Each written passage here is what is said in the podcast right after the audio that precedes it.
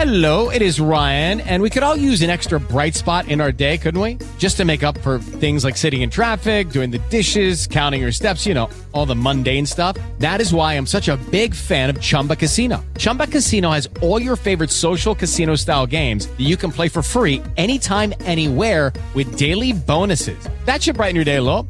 Actually, a lot. So sign up now at chumbacasino.com. That's chumbacasino.com. No purchase necessary. VGW Group. Void were prohibited by law. See terms and conditions. 18 plus. Absolutely. So you was up in Liverpool one time. Yeah, I was up in Liverpool, uh, a Chelsea nut, I am. And so went to Anfield. First time I've ever been there, and I found it, I loved it.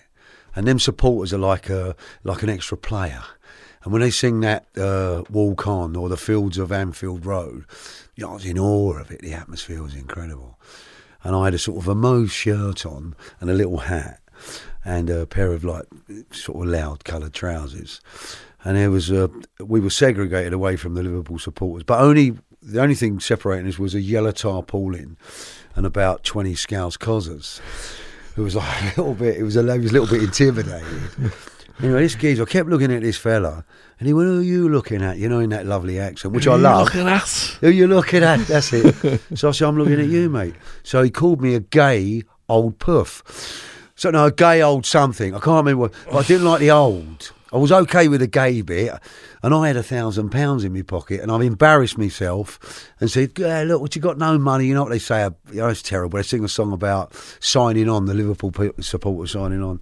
And so I pulled a thousand pounds out of my pocket, and he says to his mate, "Oh look, he wants to have sex with me. He wants to pay for sex." so I'm getting agitated, and he threw this burger at me, hamburger, and it whistled past me, literally whistled past me. And standing next to me, a big Chelsea supporter, big black fella, big Jamaican fella, must have weighed about twenty stone, and it caught him. And and the fella said, "Who done that? Who done that?" I said, "It was him, mate." and it caused a, a little bit of ag, a little bit of carnage. the police earned their money. So here we are with Michael Emmett, and you guys watched us with Joey Pyle Jr. So Michael's dad was Joey Pyle's dad's crime partner. So, and Michael's just got a huge life story as well. Thanks for coming on, Michael. Oh, thank you. My pleasure. Yeah. Nice to meet you. Your agent sent me a list of things here, Oh, okay. and then he said to start with abuse. Bit of yeah. a dark note, but let's I do it. know. I know. Yeah, abuse. Um, well, it was. It was. I don't. I don't want to broadcast it too much, but there was a. It was sexual abuse. As um, and you know the reason why I start with that because it, it played a, a major part in my life. It affected me uh, a lot. I was in quite. I was in denial about it, but I was sexually abused by the by the babysitter. Oh, jeez. I was five. Uh, and I suppose, yeah, I was five, yeah. So how sick, you know, how unwell were they? And it, it never happened loads of times, but two or three times is enough for a kid of that age. And it sort of opened up. I, I had a wonderful mother, and so my my opinion of women in the deepness of my soul was I had this beautiful mother, and um, I had this abuse. So I, I had a mixture. It was an opposite of my values of what women were like, and it's it followed me around for years. That opinion, it, it sort of cemented itself in my being, and um, you know the sex addiction. The abuse, the abuser, the sorry, the one who gets abused becomes the abuser, and so I think I abuse. No, I didn't sexually assault anybody, but my, my attitude to women was was um, quite destructive. Actually, to be quite honest with you, so it played a played a major part in my life, and and and, and it, it stunted my growth. There was a lot of rage attached to it, a lot of anger, and so you know, and it just followed me through my life until I sort of started to deal with it as I got a bit older. You never were able to settle down with woman. Never, never. And I still struggle in that area of my life now. I still struggle, but I'm getting better. I'm getting better. What was it like growing up with a notorious father? And do you want to tell the public? We've got a lot of viewers in America. You want to tell the public who your father was and about the relationship with Joey Pyle's dad and that kind of stuff? Yeah, I mean, my dad was out of South London. There, there was a big mixture in my family. Uh, the difference between my mother and father was, was, was unbelievable. My mother was a very soft, beautiful lady, but my dad had this well, he was a criminal. That was that was his a, a serious criminal as well. It was he, it's what he done for a living, and um, so I think at very young, at a very young age, I started to identify some of the things that he was doing. I see some bad violence, you know, with other people uh, as a young kid.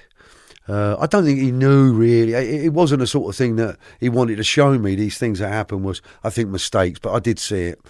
And so I, I had this father around me who took us out of South London and took us down to Surrey to sort of better our life.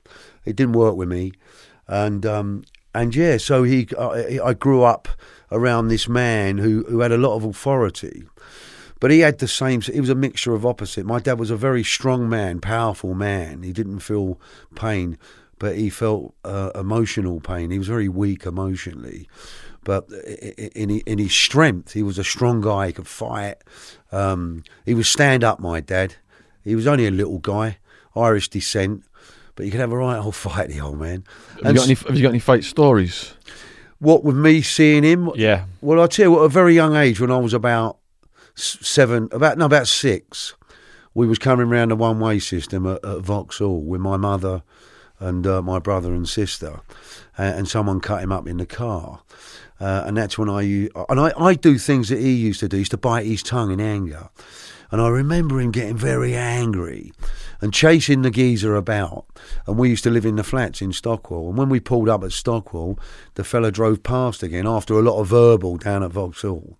So my mother jumped out the car with my brother and my and my, and my sister, and. Um, Dad see the guy, went to retaliate, and my mum left me in the car, hoping my dad wouldn't follow him, but he did.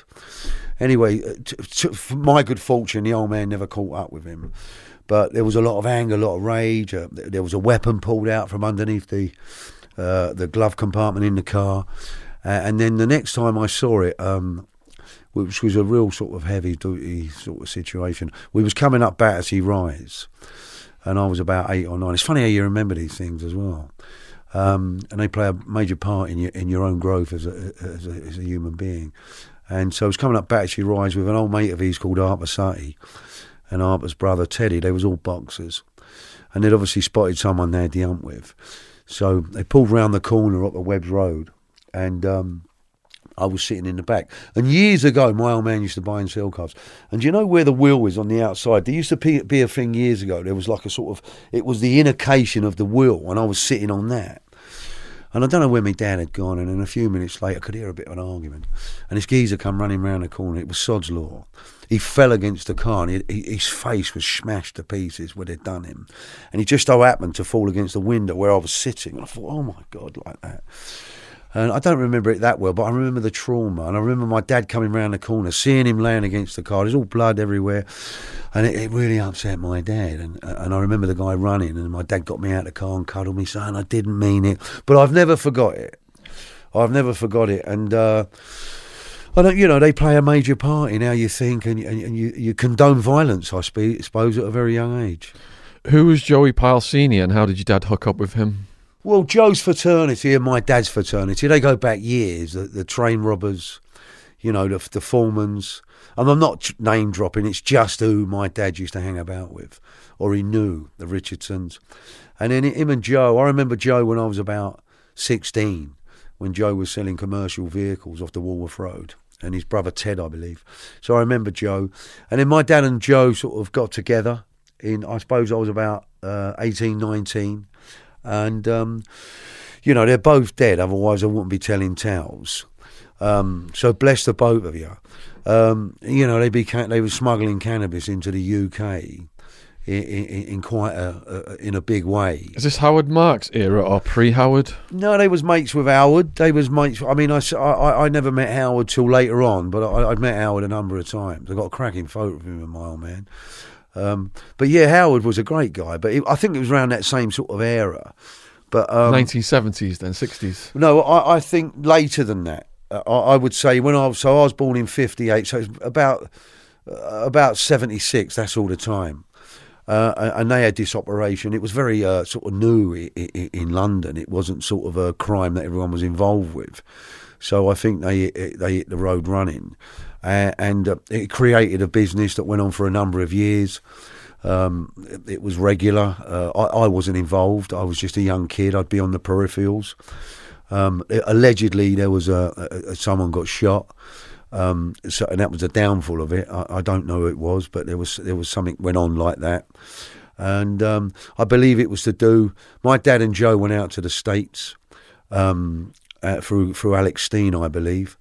Uh, I don't know if you know Alex. He, he was a, as an old boy used to be about you, and, and Alex introduced uh, out there. There was a uh, there was a guy called Wazzle uh, he was in the music game, and by all accounts, I mean, allegedly, he was very friendly with one of those five bosses.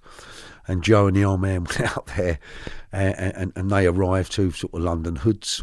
And I, am not saying it was, but I do believe that the uh, it was the embryo stage of the start of the importations. I believe, uh, and then it used to come in from Holland and it was regular and and and and so it, you know it, it, it mushroomed and grew uh, you know, it was international crime. It was um, it was big stuff. It was big stuff.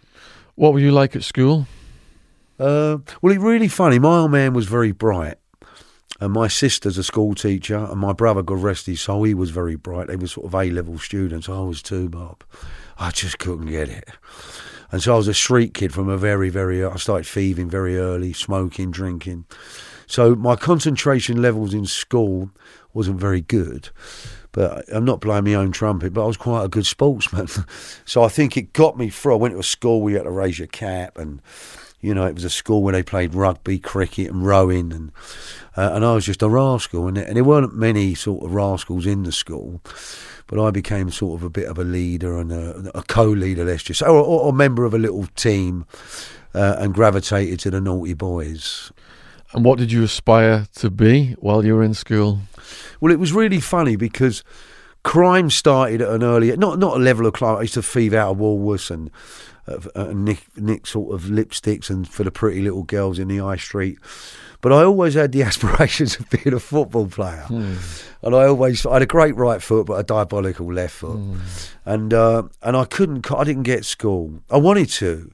I always had a creative mind. I used to go into a sort of a uh, not a Walter Mitty uh, head, but I used to sort of imagine. I had a great imagination, and uh, but the sexual abuse was starting to uh, develop itself, mm. and I was I was uh, I was sort of uneasy with myself. I, I, found it very hard to concentrate, and, and I was always looking at, for a fix at a very early age, actually, and the sort of hole inside of me grew bigger and bigger and bigger.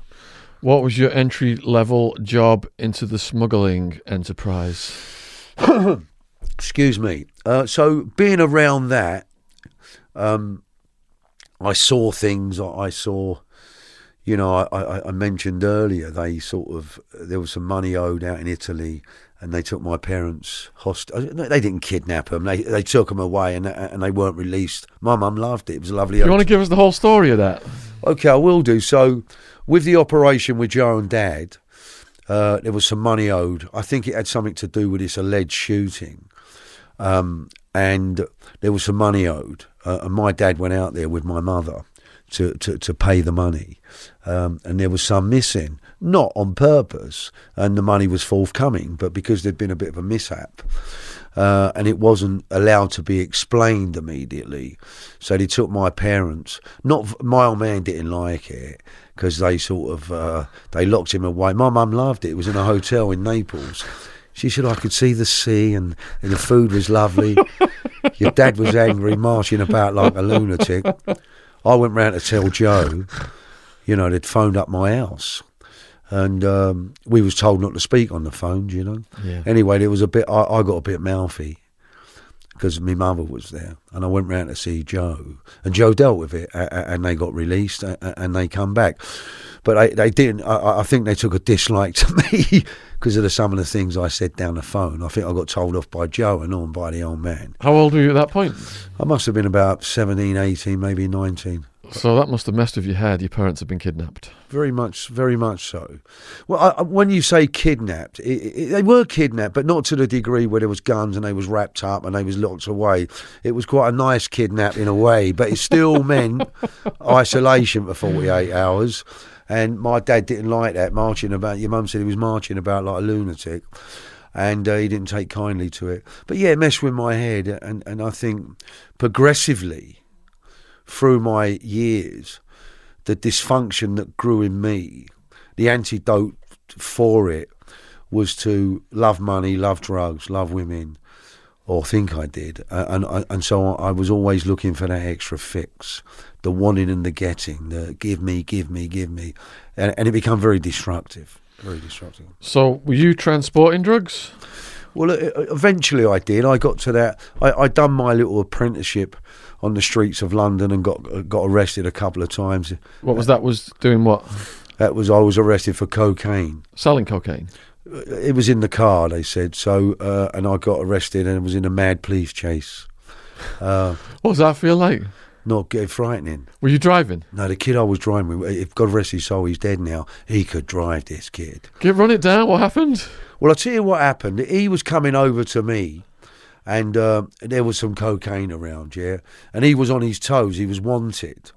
Um, he was wanted for some cannabis, uh, a, a loaded gun, and um, he, he was driving up to see me in Battersea. I had I had a shop there. I had a I had an Edwardian and Victorian bathroom shop. It was a front for all sorts of shenanigans. we was called Uppercast Brass. It used to be Joe and Dad's video shop. And, and I- so all that went on. And he come to see me. We'd had a couple of beers.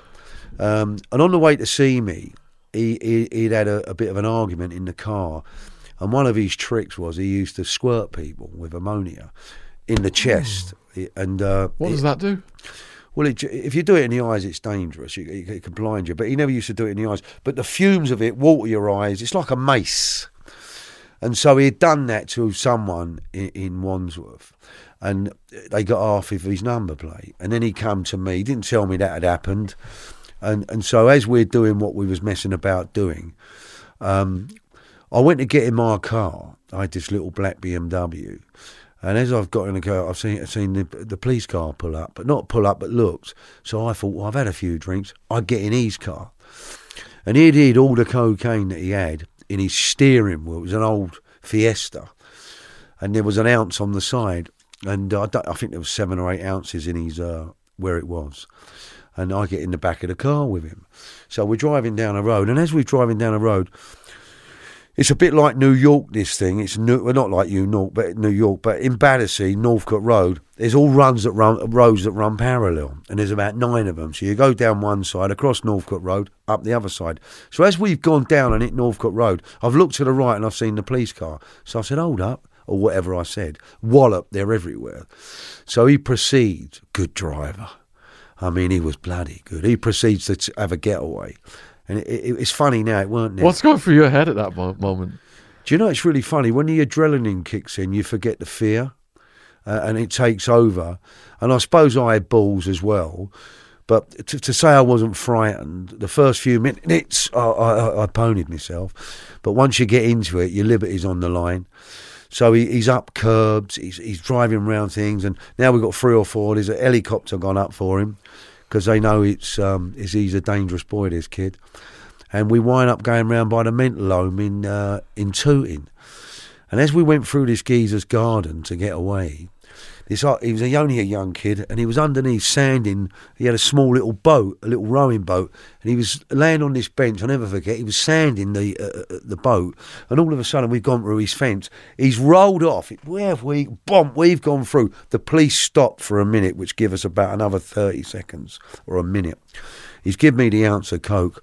I've slung it out the window. I put my socks on so it didn't have my fingerprints. I've slung it out the window. It's caught a fence and fell. We've reversed to go through this big wooden fence to go into the mental home and get out and run. It's about 18 foot, this fence was. And every six feet was them corrugated posts. We didn't know that. So he reversed and he hit it right. I mean, it was the worst. His accuracy was diabolical. He hit it right in the middle, doing about 40 or 50 mile an hour. So the car went up in the air. He went oh. through the window screen.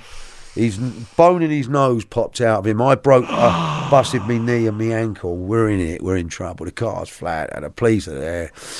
And so I get out of the motor, and they put these inflatable things on my leg to stop the pain. I had internal bleeding. But the mother of the kid who was sanding his boat down, it's quite a posh lady, come out of a stick and started belting me. You bastard! She excuse my French. We get nicked, and um, and that was it. Really, we, we wound up in the prison, and um, and yeah, they, they didn't find the evidence straight away because the car had sort of constantined, and it wasn't till later. But I'd got a bit of bail at Judge and Chambers, uh, and, and I and I absconded to Spain. So, what made you decide to abscond? Well, I suppose I was only a young kid. Yeah, it was the flavour of the month, Marbella. Everyone was down in Marbella, and uh, I suppose I was looking maybe if I. It, it, the, the truth of the matter was the gear wasn't mine. It wasn't my. It shouldn't have been my shout. But I'm there. I've got previous a little bit of previous convictions. I didn't want to get six or seven years. I thought I let him go of court.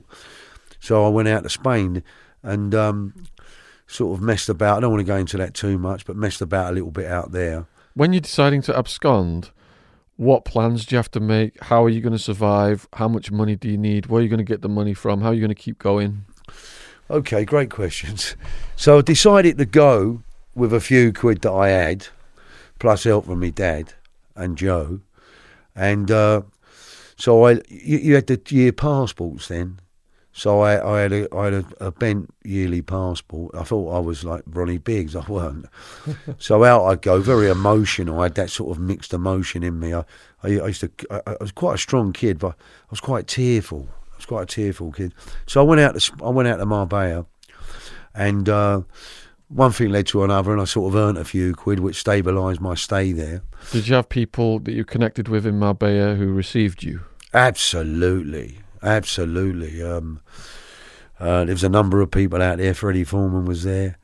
Um, uh, a, a number of people who was very Jackie, old Jackie Kramer was a beautiful, beautiful Jack. Um, friends of my dad's, but you know, you're an independent kid. I'm 25 years of age, and of course, I was looked after out there. Um, uh, and so it's, it's very hard to be in a place like Marbella and, and, and not think you're on holiday. So first of all, it took me time to settle.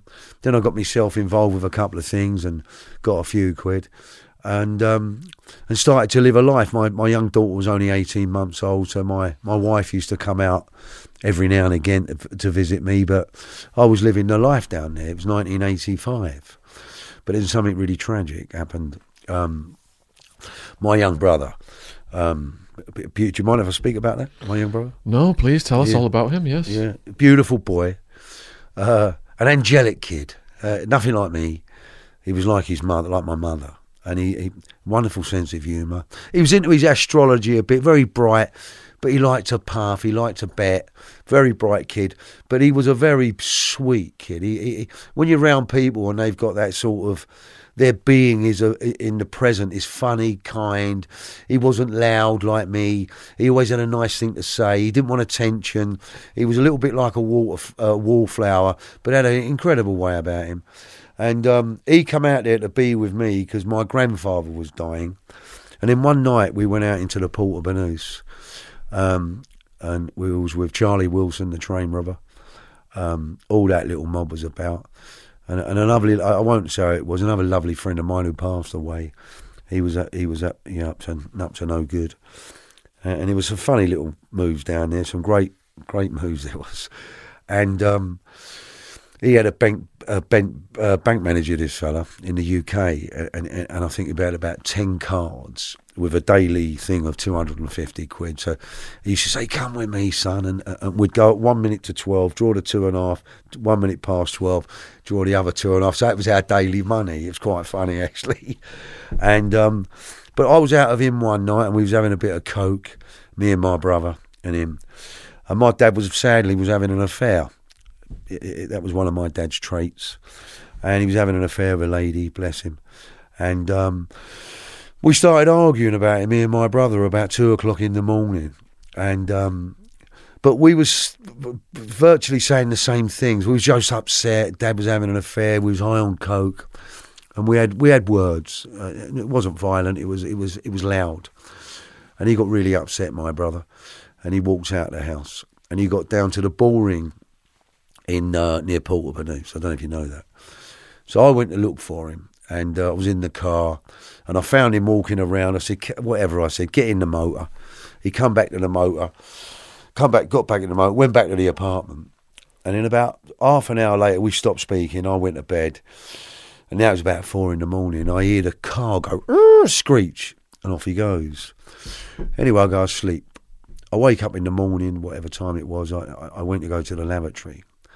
And I suppose the size of that glass there was a, a, a shaving mirror where two people could shave. And on the glass, in Vaseline, uh, and I've still got it today, was "I love you." And I thought, what's all that about? And, it, and then all of a sudden, I recall what's gone on. So I start to look for him.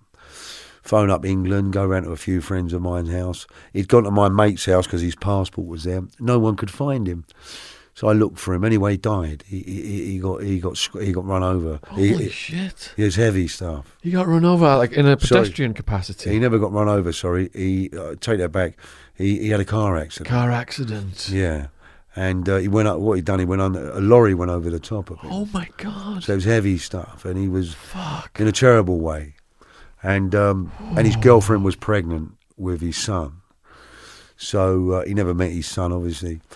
Uh, and eventually, I find out that my brother's dead um, in the UK. Slaughter, absolutely slaughtered me. So you're in shock. Total shock. How do you pick yourself up out of that? It, it, I don't know. It, I, it was really strange. I, I think it played badly with my mental health. And he died, and then the following day, my grandfather died. So, What? so my mother buried her son and her dad on the same day. It was pretty, sort of, and I'm wanted.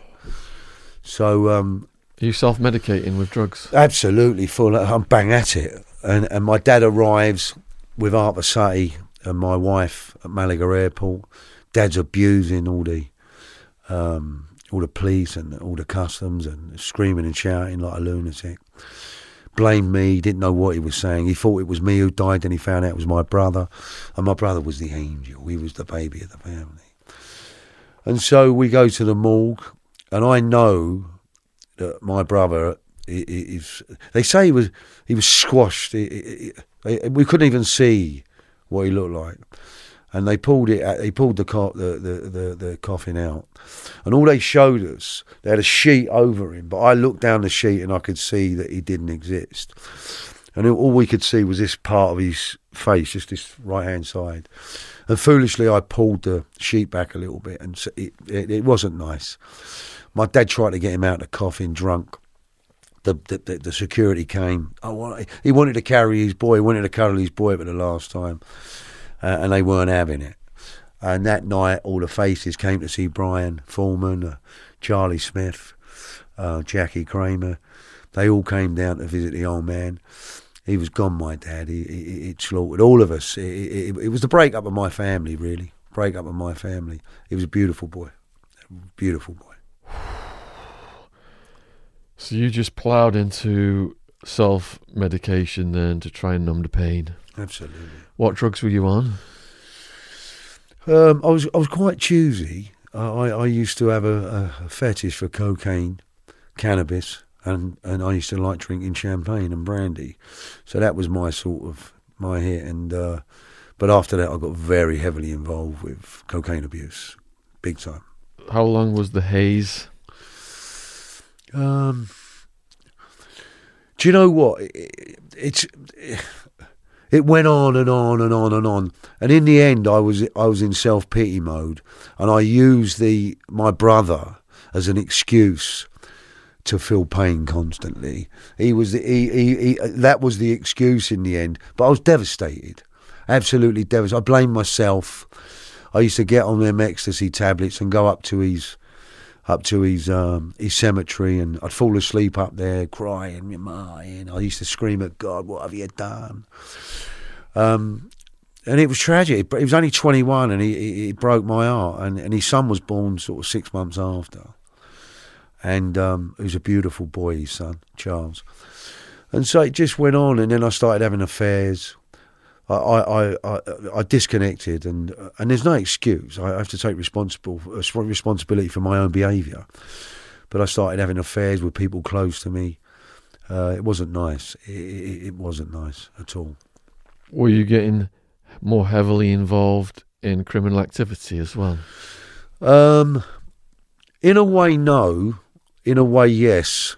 I, I, I, I wasn't capable of of trusting myself. Not that I'd ever say anything wrong in a police station, but my ability to do, my ability to be on point. I, I just went into a bag of coke f- for about two or three years, and uh, and I had an affair with my wife's friend, and, and I think I think I had a bit of a breakdown, uh, but I never went and got uh, any help. I self medicated and wound up on the Valium and pints of beer. What were the symptoms of the breakdown? With the Lucky Land slots, you can get lucky just about anywhere. This is your captain speaking. Uh, we've got clear runway and the weather's fine, but we're just going to circle up here a while and uh, get lucky. No, no, nothing like that. It's just these cash prizes add up quick. So I suggest you sit back, keep your tray table upright, and start getting lucky. Play for free at LuckyLandSlots.com. Are you feeling lucky? No purchase necessary. Void where prohibited by law. 18 plus terms and conditions apply. See website for details.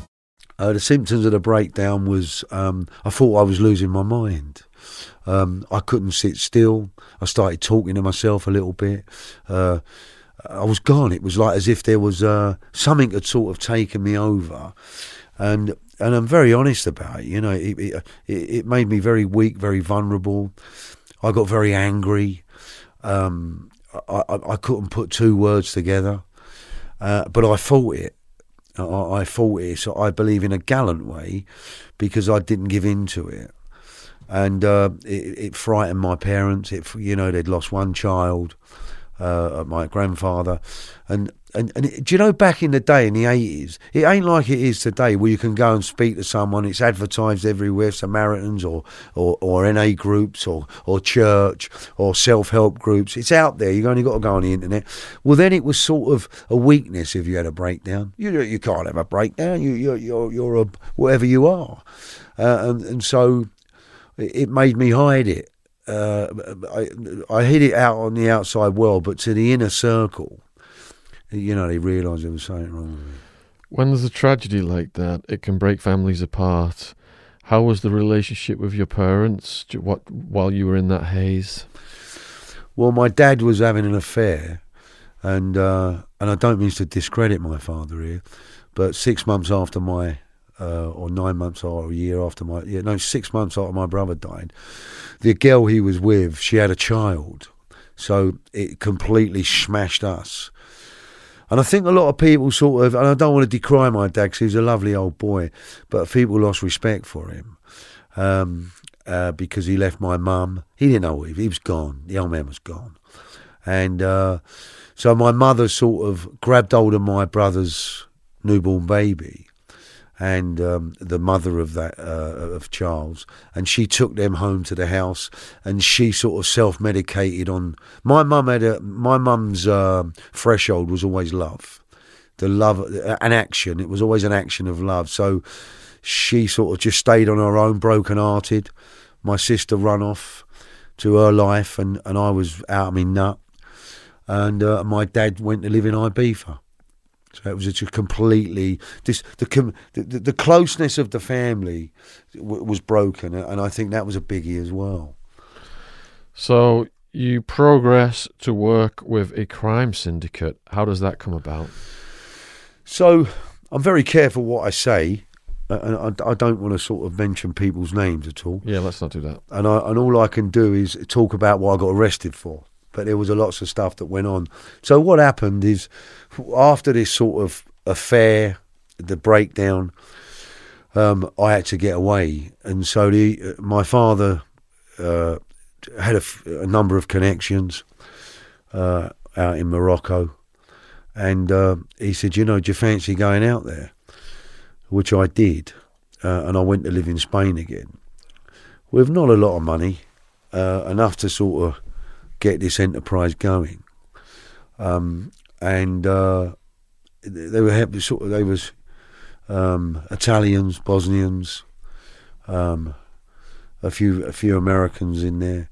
They was uh, they was the uh, there was the transportation, I believe, this what come out in the newspaper allegedly for a big cocaine operation coming out of South America. That that wasn't us, but we we we used the same transport. We didn't know that, and um, we started to sort of play around in Morocco and and into the UK, uh, and then we um, we bought a, a huge amount home uh, on a boat on a fishing boat. Um, well, we never bought it home. We was the entry, uh, and that got aborted in the Bristol Channel in in '92 um, a huge amount. Uh, and then the following November, they was following us quite in, in, in, intense.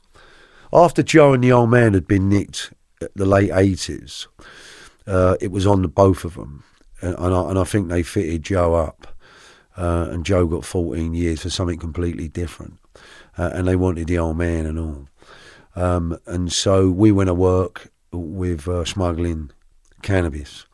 And in in '93, November '93, uh, in a place called Bideford in North Devon, uh, there was armed officers there. There was 17 of us, so there was about 60 officers there. I think there was about 10 armed, 12 armed, all night sights, and it was like a bit of a scene from a film. And uh, we got nicked, uh, and that was in 1993. Just slowing this down a bit then. What was it like arriving in Morocco? What's that like? Yeah, like, I used to love it there. Morocco was fantastic in Tangiers. And a friend of a friend, um, I, I, can't say names, but there was a lady who lived out there, and she was a sort of a little bit come from a wealthy background, quite posh. Uh, and up in the Rift Valley, there was a lot of sort of um, ex uh, Brits living out there. Um, expats living out there, but older than me, and they were quite well to do, like retired artists. Um, there was a governess there, there was this there, there was all sorts of people going on there. So my friend introduced me to them. There was a couple of gay guys there who I used to play backgammon with. So I sort of mingled in with the straight crowd.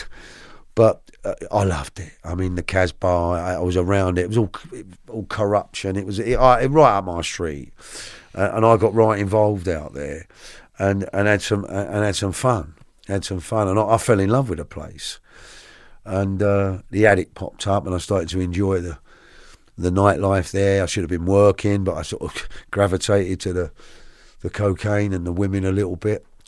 Uh, sorry if that offends you, Trace. Was the drug scene different there? Very much so. It was more, more cloak and dagger.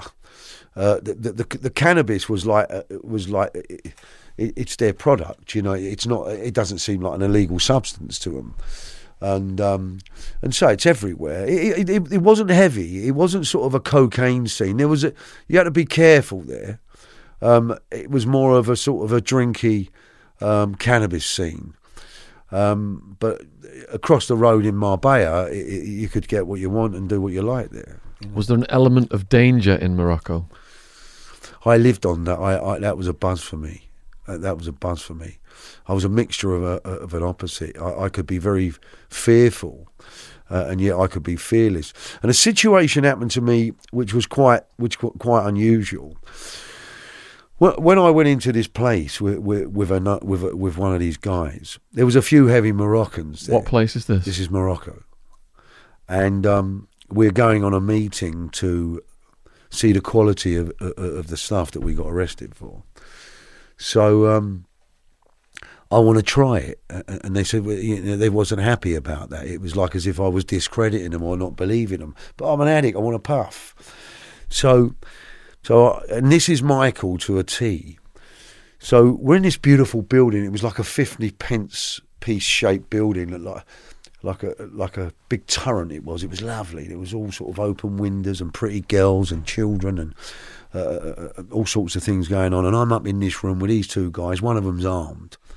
What do the guys look like? Uh, just tough looking geezers, but I never used to take the notice of that. I, I never used to bother me. I, I think it was more of a show.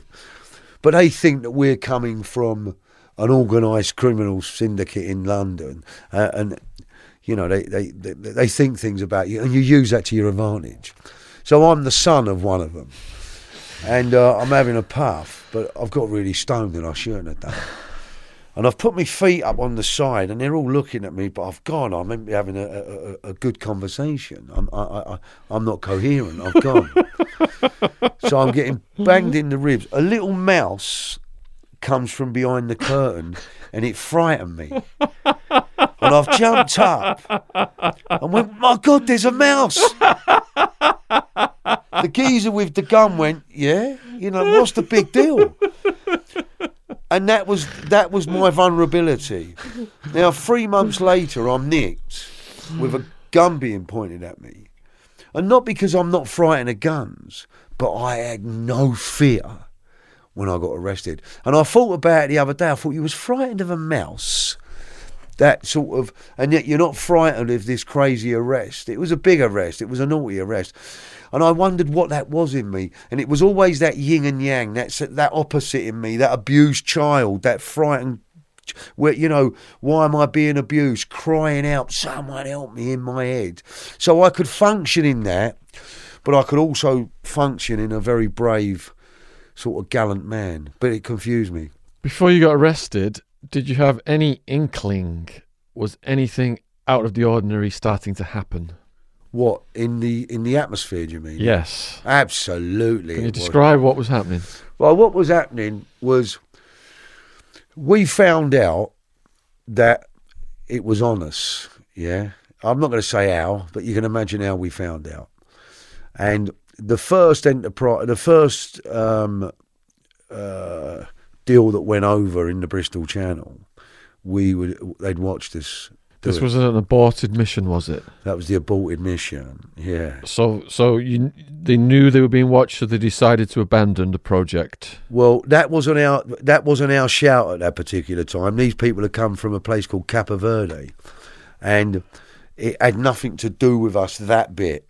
Yeah, they'd they they travelled and whatever they'd done, changed ship, so they say. Um, but it was on them because of the cocaine runs that the other people were doing. It was it was massive. I mean, when it came out in the papers, it was massive. It was huge. Now we was only a, a link in the chain. Um, but it was organised international crimes. The, the Americans was on it. They'd opened, by all, but allegedly they'd opened a, a bank account in the Cayman Islands and, and drew this South American cartel to put their money in there. I don't know how they managed to do that, but when they got nicked, there was tons of cocaine, nothing to do with us, a Monet painting, copious amounts of money, and and we're using the the same bit of transport, not that we knew, to bring the cannabis home. Now, we wasn't in charge of that bit. We was in charge of the entry with a fisherman down in, in Bideford.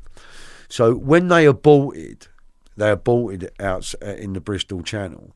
I think something went on. I'm not sure. There was another boat spotted apparently.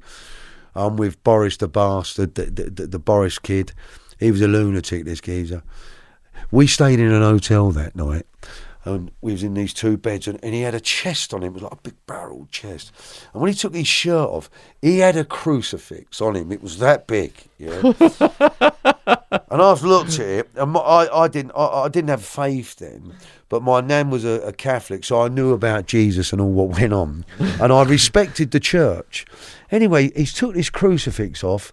It must have weighed, I don't know, it was a right heavy thing. I think I'll give him, I had to give him a hand getting it off. Put it on the table, and he looked at it, he put his hand on top of it, and he said, My God, this is a gift from God, this cannabis. So I said, okay. And he's, this is a gift. For... Anyway, we lose it. The following day, he ain't too happy. How did you lose it? Well, we don't know. It gets aborted. Oh, this is the aborted load. It's the aborted lot. So, very foolishly, my old man says, get out of there. But we want to go and find out what's going on. Yeah. So, we've got a, a car that's not registered to no one. And we drive to Swansea where the boys have come in who've aborted the, aborted the load. And there was a Frenchman and, and these three Africans.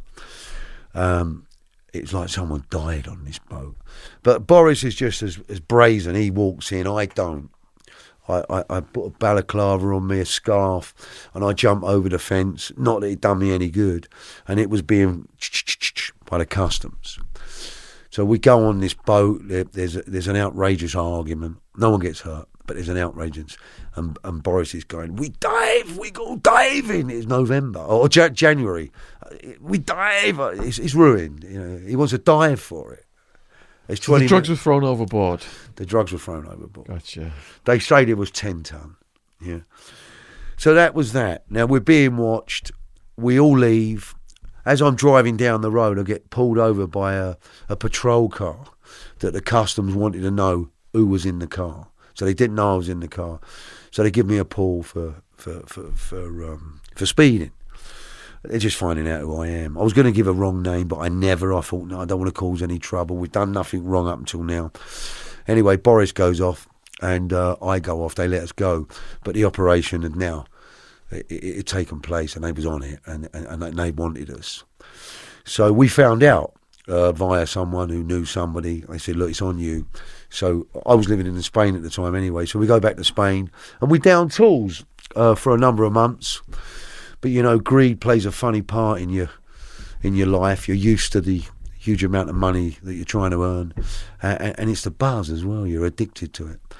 So um, we went back to work, and in November the seventh, in in the early nineties, we bought four and a half ton in. I, I know it was five ton. So you said the um, load that was dumped was 10 ton, was it? They say it was ten. They ton. said it was 10. They like the headlines. yeah, But then you came along with four and a half ton of our own. of your own. Well, of, of, of a con, uh, of a consortium. Okay, so when the 10 ton was dumped, usually someone's going to be held responsible when there's that amount of loss in an operation like this. Are you able to say what what kind of would ha- would ha- the aftermath would be of that to the people that they would ho- hel- would be held responsible? Well, what it was, because the 10 ton allegedly came out of a a, a, a bigger lump, right? And did you say this was or weed? No, this is cannabis. This is cannabis. Hash. So allegedly there was there was loads of it. Yeah, ten tons enough, but they say there was more. Now, whatever they do, what I've been told is how they operate. So there's different responsibilities at different given times. So our responsibility only came into play if we'd have picked it up, and we wasn't the owners of that. We was doing someone a service by making an entry into the UK. So it had nothing to do with us, other than we was going to bring it into the UK. Our our our, our boat was a fishing vessel. He was a tough kid, this fisherman, and he hid up in Lundy Island. Bad weathers. Anyway, it gets aborted. So basically, we were safe. Whatever happened after that, only God knows.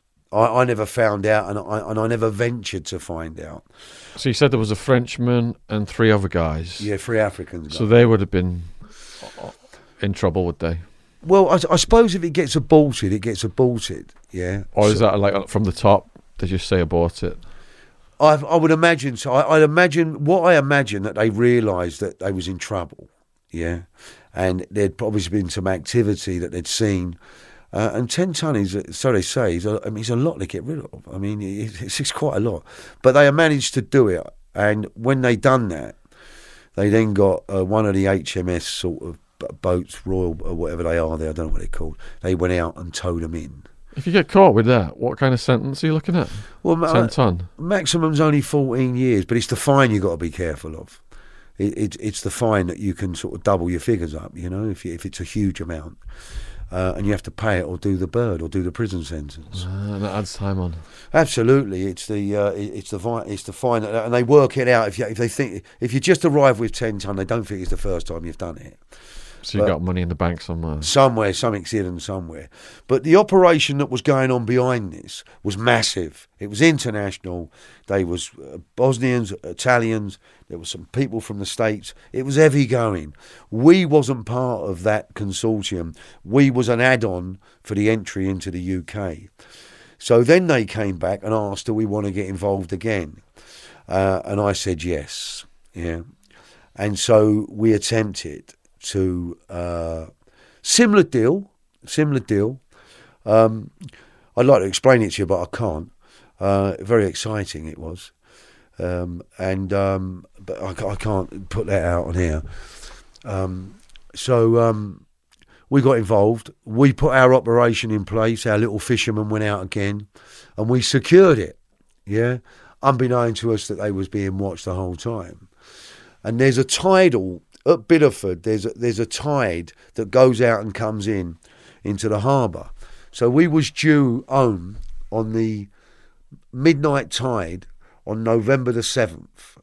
So we're hanging about down in Bideford, me and my associates, and we go into the town just to, to, to get some food and just have a little look around, see what we, you know, you get that sort of six sense, and, and you have a look about, and uh, see one or two things I didn't like.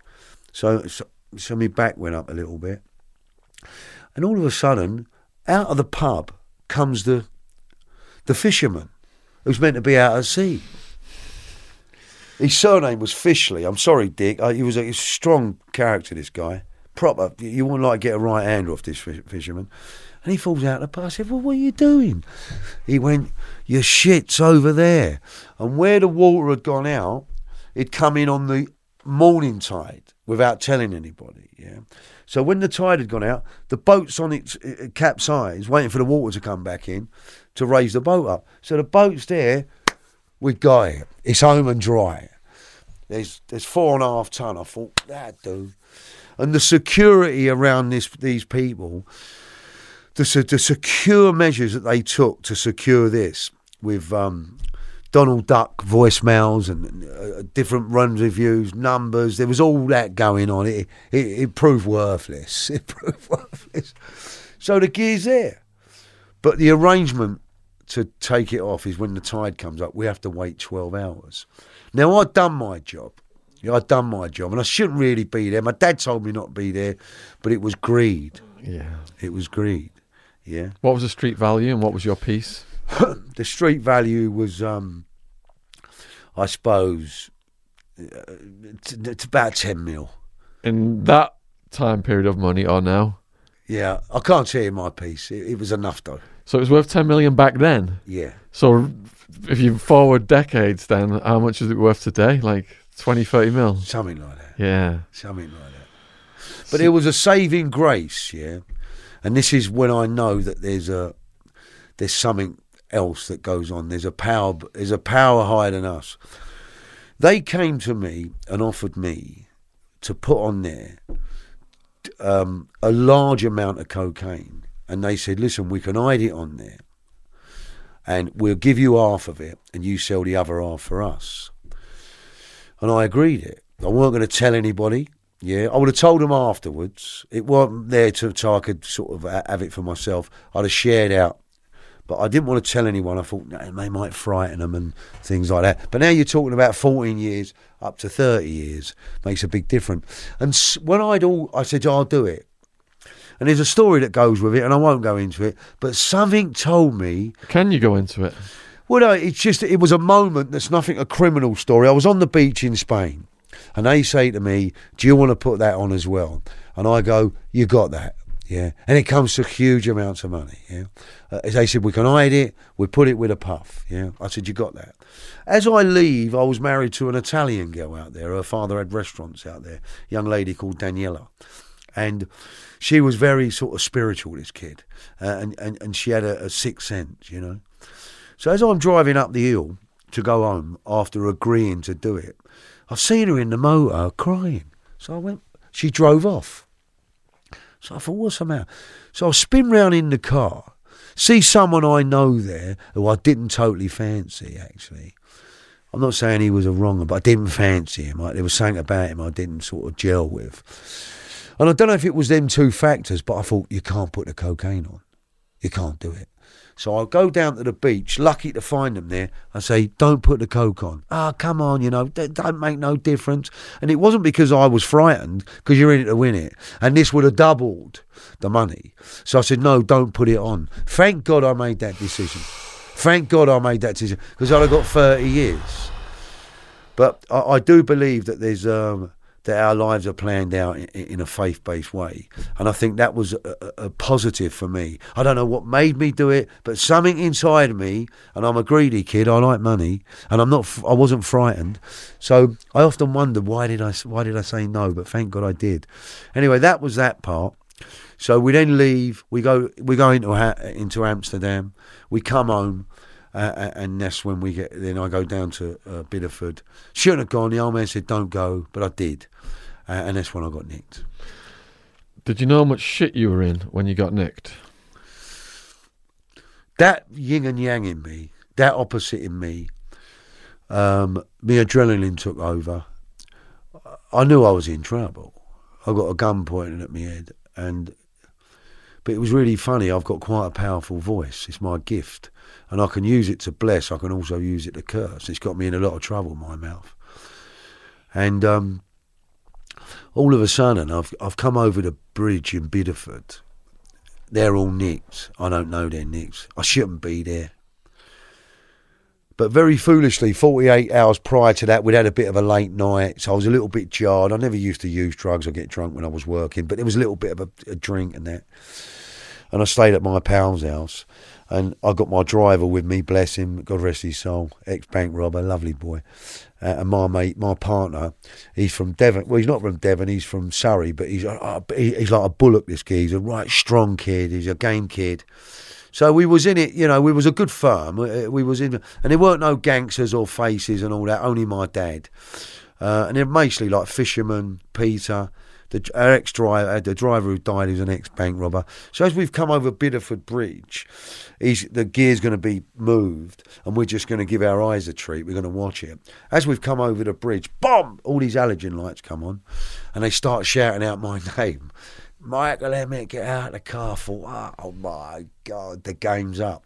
So I duck in the car, there's a night sight, and I tell the geezer to drive. I say, Al, drive, drive. He said, they're going to kill us. They're going to kill us. And he takes off in third gear. So the car goes, they're everywhere. And up the side of Bideford on- on the quay, there's a wall, there's, a, there's some steps, a staircase. They're all over the wall like that. And it seemed surreal. But one thing it was, I wasn't at all frightened or perturbed. And I got out of the motor, and for a minute, they started pistol whipping my co-defendant and dragged Trot Allen out of the car, and they're screaming at me. And for some unknown reason, they had they had a belief about me that wasn't true. They thought I was a right tough head. I was a broken soul. They didn't realise. They thought I, I was something I weren't and um, I had someone's number in my pocket. No, no one who was naughty, but I didn't want them to get this number. So as they're screaming and shouting, I remember the number, and I've got to put my hand in the pocket so I can eat it. And they shout out, "He's got a concealed weapon." Now it could be dangerous. So I've gone to everyone. I don't know what. I said, "Shut up, all of you." It was cold. It was noisy. I went, "Shut up!" I just, I wanted the world to stop for a minute so I could gather myself. And it was quite bizarre, but for about 10 seconds, everyone shut up. Everyone stopped. And, I went, what? I put it in my mouth.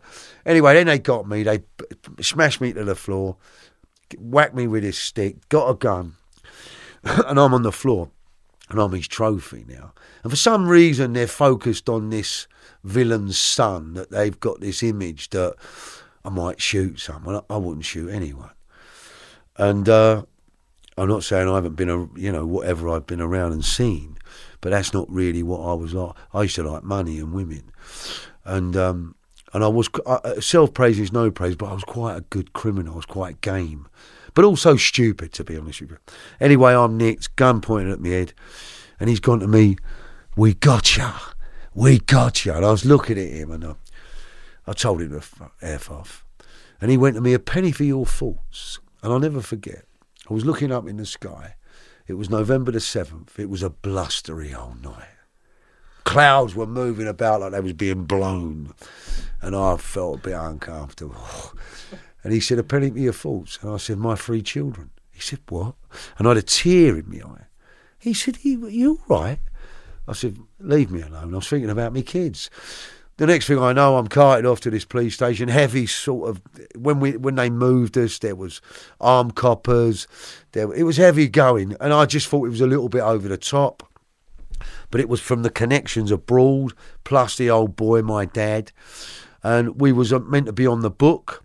But some, I don't know how, I don't know how, but we all wound up in Exeter prison with the fisherman and my co-defendant, and there was four of us who they said was principal organisers. The Frenchman, me, my dad, and my co-defendant Peter, and we should have been on the book going to Bristol, but something happened that we never went. We stayed in Exeter, and um, the reality of the arrest never hit me because a lot of ego, a lot of pride. Everyone's going, like, who's this? And he was a little bit infamous, my dad. And um, and we was there, and, and, and I suppose you, you know, the notoriety of, oh, who's that, and all that. And, and Exeter's quite a funny, not, not to be disrespectful, but uh, it's down in Devon, and there's sort of, I don't mean to be rude to the kids, but there's a lot of sort of I, I shouldn't say because it's being rude, but there was a lot of b- big boys with big heads, and it was all like macho. And we're Londoners, we're outnumbered. But because of the thing you nick with, it gives you a get out of jail card free that everyone leaves you alone. You know that you know the score, and and so you live on that bit for a little while, and then reality sets in. So you said you didn't show fear when the guns were pointed on, on you, at least externally. Internally, was there some kind of like when the SWAT team smashed my door down and I saw all the guns? I'm thinking, oh fuck, my life's over in seconds if one of these fuckers pulls the trigger right now. Look at their faces; they look like they just want to shoot me. I'm like, fucking hell. Did, didn't you have any? What was going through your head? Lucky Land Casino asking people what's the weirdest place you've gotten lucky? Lucky? In line at the deli, I guess? Aha, in my dentist's office. More than once, actually. Do I have to say? Yes, you do. In the car before my kids' PTA meeting. Really? Yes. Excuse me, what's the weirdest place you've gotten lucky? I never win and tell. Well, there you have it. You can get lucky anywhere playing at LuckyLandSlots.com. Play for free right now. Are you feeling lucky? No purchase necessary. Void where prohibited by law. 18 plus. Terms and conditions apply. See website for details. I mean, I don't want to sound like a big tough guy, Yeah. but the mouse frightened the life out of me. but I don't know for some unknown reason, it never, it never. I was I was really on point. Fear came afterwards when I thought, God, dear oh Lord, and he come down to me, the, the arresting officer, and I hadn't. He said, look, and they let four people go. And one of them was my driver because he was nothing to do. He was just driving me. And he was said to me, "Look, uh, Alan won't leave the police station. He thinks your dad's going to kill him." I said, oh, eh, "Okay, he's watching, he's watching the TV too much. My dad ain't going to kill anyone." He went, "No, he won't leave. He thinks your dad's going to kill him." So I have to go in and get him out the cell. I say, "Al, you got to leave." He want everyone to think I'm a grass. Alan Trotter was not an informer. Mm. I'll put that right out there. Alan Trotter was not an informer. They let him and three others go. And as I'm in the cell getting rid of Al, you know, how can you tell? I say, Al, you got to leave. He don't want to leave. I said, you can't leave. They're letting you go, mate. Get out of here. What would you do? I said, I'd leave. And then he said to me, the customs officer, Mr. Boyd, he said, Michael, you've got to give me your name and address. You've been here for 36 hours or 24 hours, and I need to charge you. I said, I ain't telling you. You know my name. You know where I live. He said, Michael, please. He said, look, can I have a chat? I said, go on. He said, look, no one's, whatever was said was said. He said, but you and your old man. He said, but at least just give us his name and address. We want to charge you. So I said, okay. And uh, I said, I'm not, no, I, I, I'm making, making your life easy, mate. He said, I'll tell you what to do. He said, what's made me sort of warm to you, or words to that effect?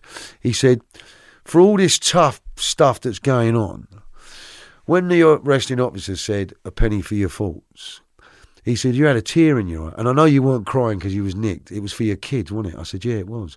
He said, I'll tell you what to do. If you give me your name and address, I'll let you talk to your children. I said, you've got my name and address. So I got a phone call to the family, my children and my, my wife. How'd that feel? Yeah, yeah, yeah, yeah. But it was. It do you know what? I wanted. I, I wanted to cry. I was like a big baby when it comes to them. I love my children, and so I'm nicked, and uh, and that was it. And then we wound up at Exeter. What was said on the call? I, I love you. I'm, I'm sorry. When I, when they phoned up, they left it for a day because they was in the house spinning it for seven hours. I said, "You ain't going to find anything there." Um, so And the, the people on the other end of the phone, then your family. When I spoke to my mum the first call, I could hear the heartbreak in her voice. That really got to me. Hmm. What kind of tone would they did they have with you?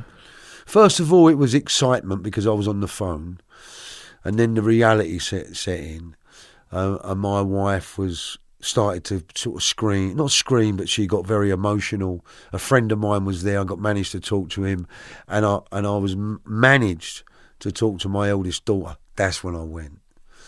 Daddy, Daddy, where are you? Daddy, where are you? And I melted. And, and I give the customs officer his due.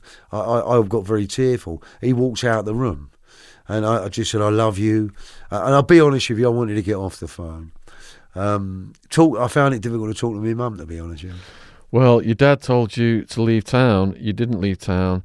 Did you think, oh shit, I'm going to bollocking off my dad? Absolutely, absolutely. They nicked him in an hotel in Brighton. He was right out of the way, the old man.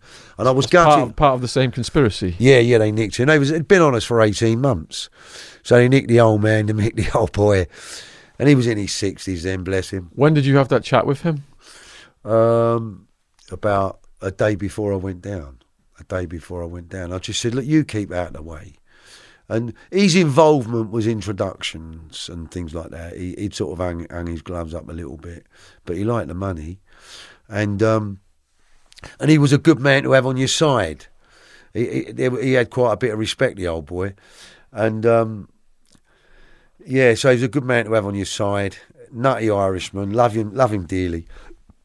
But when he come in, in when I see he was nicked, I was devastated. I was in a prison cell for two years with him.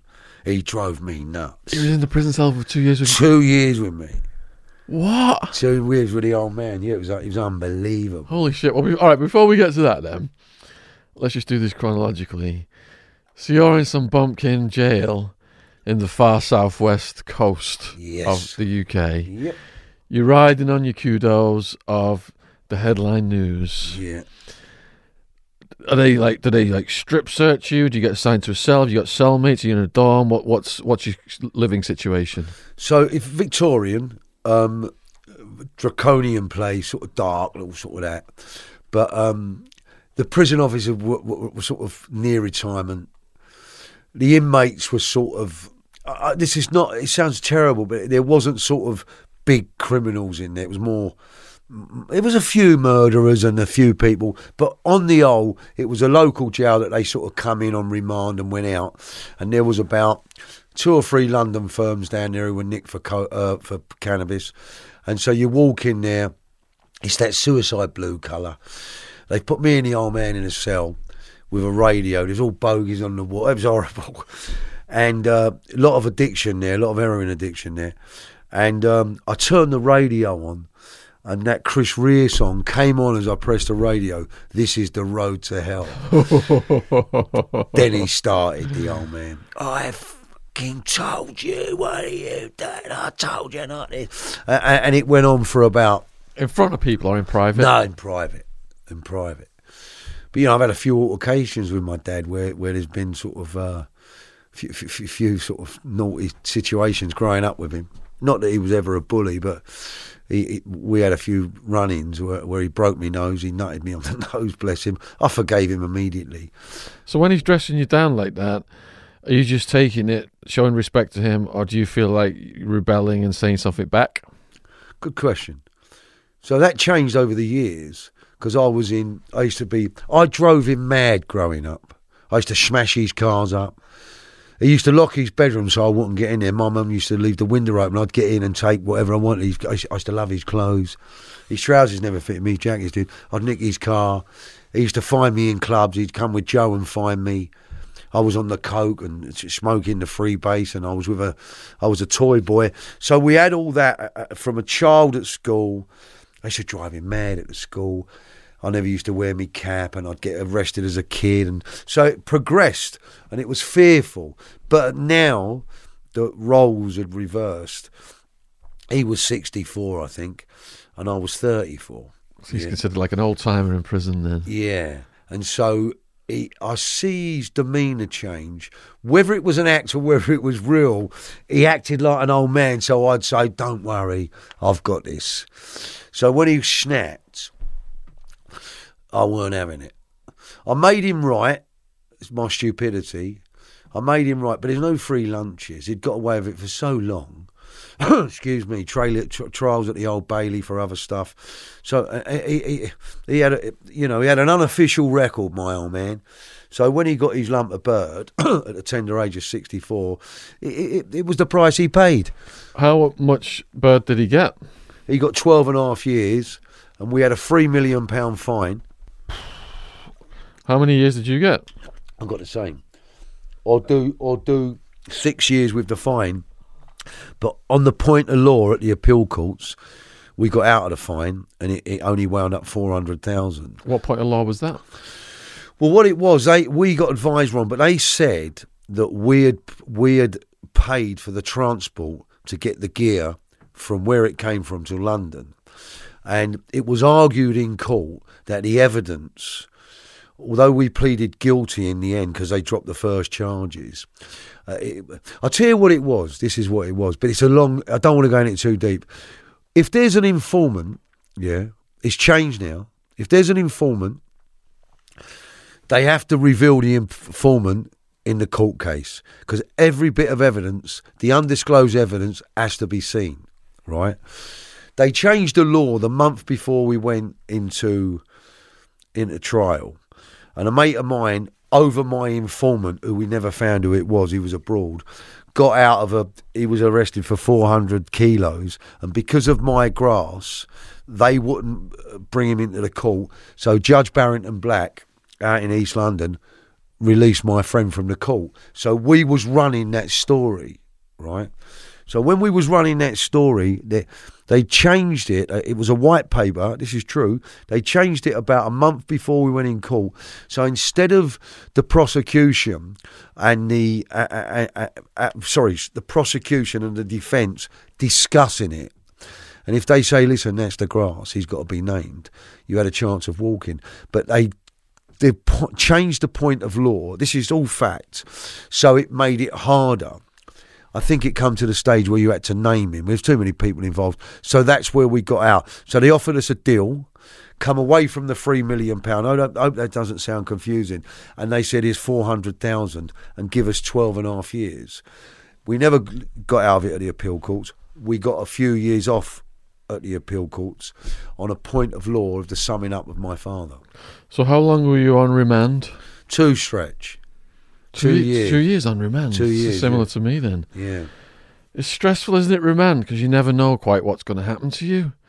Um, like getting sentenced to nine and a half years is one of the happiest days of my life. yeah, Because the yeah. fucking all that anxiety, not knowing what was going to happen, was gone. It's a relief, isn't it? Yeah. Did you find that? Yeah, no. Uh, it was all right. It was a relief that it was over. It was a relief that we got out the fine and only had to give hundred grand each instead of eight hundred thousand or do a number of years. So that was a that was a relief. I'll tell you what done me though was when after I got weighed off, sent sent to twelve and a half years. Being with your dad's pretty odd. You know what I mean? For the first two. I was I, all the prison sentence. I was with him. The whole thing. But not in the cell all the time, yeah. Done every day with him. It's. We nearly killed each other. Wow. I took a little bit of a liberty with him a few times because he wound up on the cannabis and I was, it was getting him a bit stoned early days. And uh, yeah, there's a funny story that goes with that. But um, yeah, funny story. I put a little bit of crack in his joint. I shouldn't have done it. Oh, mate. And he was getting married to a, a psychiatric nurse in the prison. What? And I'm s- sorry if I've offended, but I, my mate, he said, roll me a joint, the old man. So he's getting married. He was all dressed up. He was getting married. And foolishly, I don't know what made me do it, because I wasn't smoking it. It was a bit on the side. I put a bit of crack in his Only a little bit, but he's never had it before. His tongue's stuck. and they call him from the chapel, Emmett! He's getting married. He can't talk. He's like that. And he's going to me, what you done? So I walk him into the governor's office with his um, fourth wife to be. It's a psychiatric nurse. I think that's why he married her. With the governor and the vicar, with the Bible open. So the governor said, What's the matter, um, Brian? I said, He's a bit nervous. And his wife was on it. She went, Nervous? This is his fourth marriage. He shouldn't be nervous. I said, No. So I got a cupcake, whammed it in his mouth, orange, and after about five or ten minutes, he come round and he went to me with his mad eyes. He said, Sleep with one eye open, my dad. He said, You wait. But that's all. it was like I was a kid. So that went on. Did you go to trial then? We went in the end. We had a. There was about a nine month trial Nine month trial. to come. It was. It was seventeen of us. It was abroad. Maybe not. It was a long trial. It Must have cost millions to do that. But we that was the deal. So they offered us to drop the first importation, which was the allegedly ten ton that they charged us for two and a half ton because they drudged it up in the Bristol Channel. Four and a half ton plus the uh, DTOA, which is the fine. So it looked like we was going to do about eighteen stretch, um, but a miracle took place. And so the deal was if you hold your hands up, my old man's never held his hands up. He said, No effort, my mate, I- I'm fighting this. And um, we held our hands up. We pleaded guilty to the first, second importation. They dropped the fine from three million to four hundred thousand pounds, which was easy to sort of whatever. And um, and then we um, so yeah, we got 12 and a half years and uh, out the fine sort of thing. And um, and that was it, and it was a relief. But I tell you, answering your question, the following morning, when I wake up, they put how many days you're doing under your cell. It, it's the EDR, that's your early date of release, your latest date of release. But instead of years, it's in days, and I think mine was about five and a half thousand. And it freaked me out. Oh, God almighty. And my stomach went over. But I got on with it. The old man, he, he, he was cool. But when he got weighed off, when he got sentenced, the old man, because they said, he said to me, Dad, they changed the indictment to Peter Bracken and others, to Brian Emmett and others. And they said, You're the ringleader. We know who you are. Thank you that you've come to the mercy of the court because he was pleading not guilty. He said, Don't stand up. He said, I sentenced you to 12 and a half years. So the young man went to him, You dirty bee. Bastard. He said, You've sentenced me to death. So there's a little bit of noise and a, a, a bit of.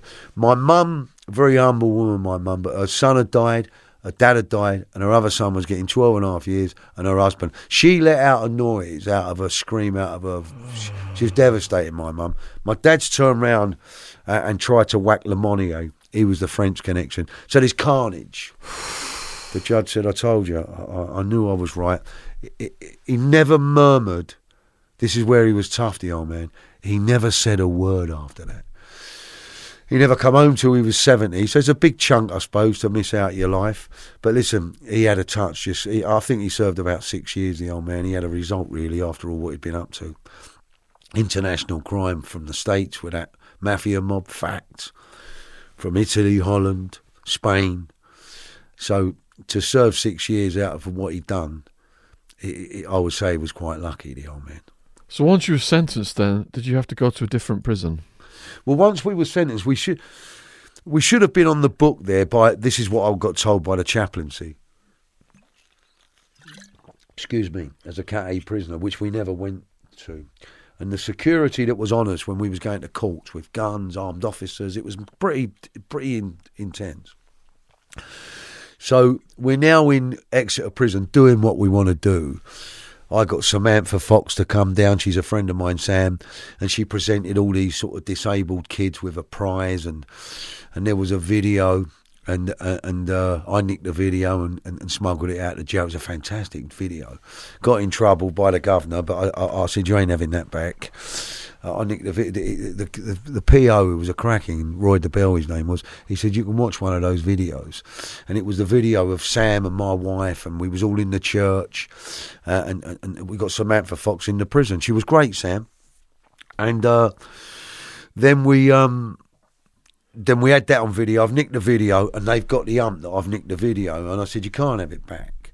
I had an unofficial, an unofficial sort of briefing from the governor, and he went, "You're leaving my jail because you're running it." We had Ray Reardon come down, the snooker star. I remember him. We had him playing snooker there, all raising money for kids. Jimmy White got involved, the snooker player. So all that was going on, and I think we outgrew the place, and they sent us up to the London jails. So we went from there me and the old man and, and another kid who I was pals with, a kidnapper, him and his mate, they come up with us, and then we got on the we get went into the London jail, Swaleside, then Maidstone with Reggie Kray and all that, and then we wound up in Blantyre, Latchmere, and home. What was Reg Kray like? He was all right, Reg. He was all right because in that interim period, my brokenness, I, I needed recovery. Yeah, so I found myself in the chapel, and okay to talk about that. Absolutely. Yeah. So in the chapel, um, where Samantha Fox was part of a church in London called Holy Trinity Brompton, and I'm not religious; I'm more spiritual, which I believe the faith that I follow is based. They call it the Holy Spirit, and trust me, I'm not trying to convert anybody, but it changed my life. I'm 21 years sober. Um, I'm still. I, I'm not perfect. I'm working. I'm a work in progress, but I'm better than I was last year. Um, I've had lots of bad affairs with women. I, I, I haven't been great, um, and I've let a lot of people down. Um, but in prison, I sort of gravitated to the church via Samantha Fox. There was a group of people come down from the church. There was some prayers. There's some stuff that went on. My friends were going, "What are you doing?" But from that abuse, the child of Bruce, having my dad like he was, my genetic DNA, my grandfather committed suicide. My dad was a bit crazy, so I had that going on as well. And, and, and I was always trying to fulfill something that wasn't real. Um, it wasn't a reality. And in the, you know, they say we're powerless over our addictions. We try to fix ourselves on wine, booze, women, drugs, money, ego, pride. None of it works.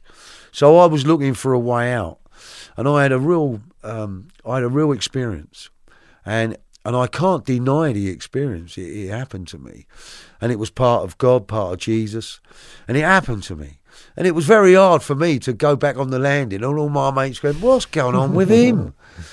The old man came in and he played around a little bit, but it was very profound, and something happened. And, I, and, and I'm I'm a very sort of an unusual man. If something's true and I've seen it, I am not going to deny it. And in my own madness, my, my melody of my own spirit, I needed a better fix than cocaine, masturbating, taking drugs in the nick. Having to, I've always had two women, and I don't mean to be egotistical or decry women, but the two women, my affairs have always been the child abuse and my mother. So I replicated that story in my life with women. So I always had, was have always had a wife and always had something on the side, which I'm not proud of today. But just to come into land with that, so a course started in prison. It was called the Alpha Course, which Samantha Fox helped me start with this church. So there was the corrupt Michael, and now the faith believing Michael, and, and, and you know, I had I had, cru- I had tellies in the nick you weren't meant to have. I, I was getting cannabis in the nick you weren't meant to do, and I was doing all them things. So in the process of change, it wasn't hard to stop those things. What was hard to change, and I'm still doing it today, is the way I think, is what motivates me, what I'm driven by. Um, and addiction is a very cunning and baffling, and we're powerless over it. So it's like a spiritual operation I needed because it played with my way I thought, my mental health. Um, I, I could only do something in life if I had a fix to go with it.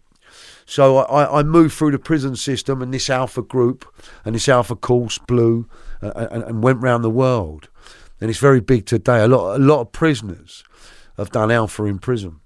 And um, you had the guy the other day, lovely Shane, he'd done it, terrific guy. Yeah, Shane Taylor hooked us up. And if you've not seen Knife Maniacs Redemption, it's definitely in the top 10 podcasts we have filmed. For this guy to go from such extreme crime to turn his life around and meet his victims and do such good work now, it's really profound. So that's in the True Crime podcast. I'll put the link in the description box below this video. Oh, bless you. So you said there was an event that sparked your epiphany. Yeah. What was the event? Well, we we got we invite these people down.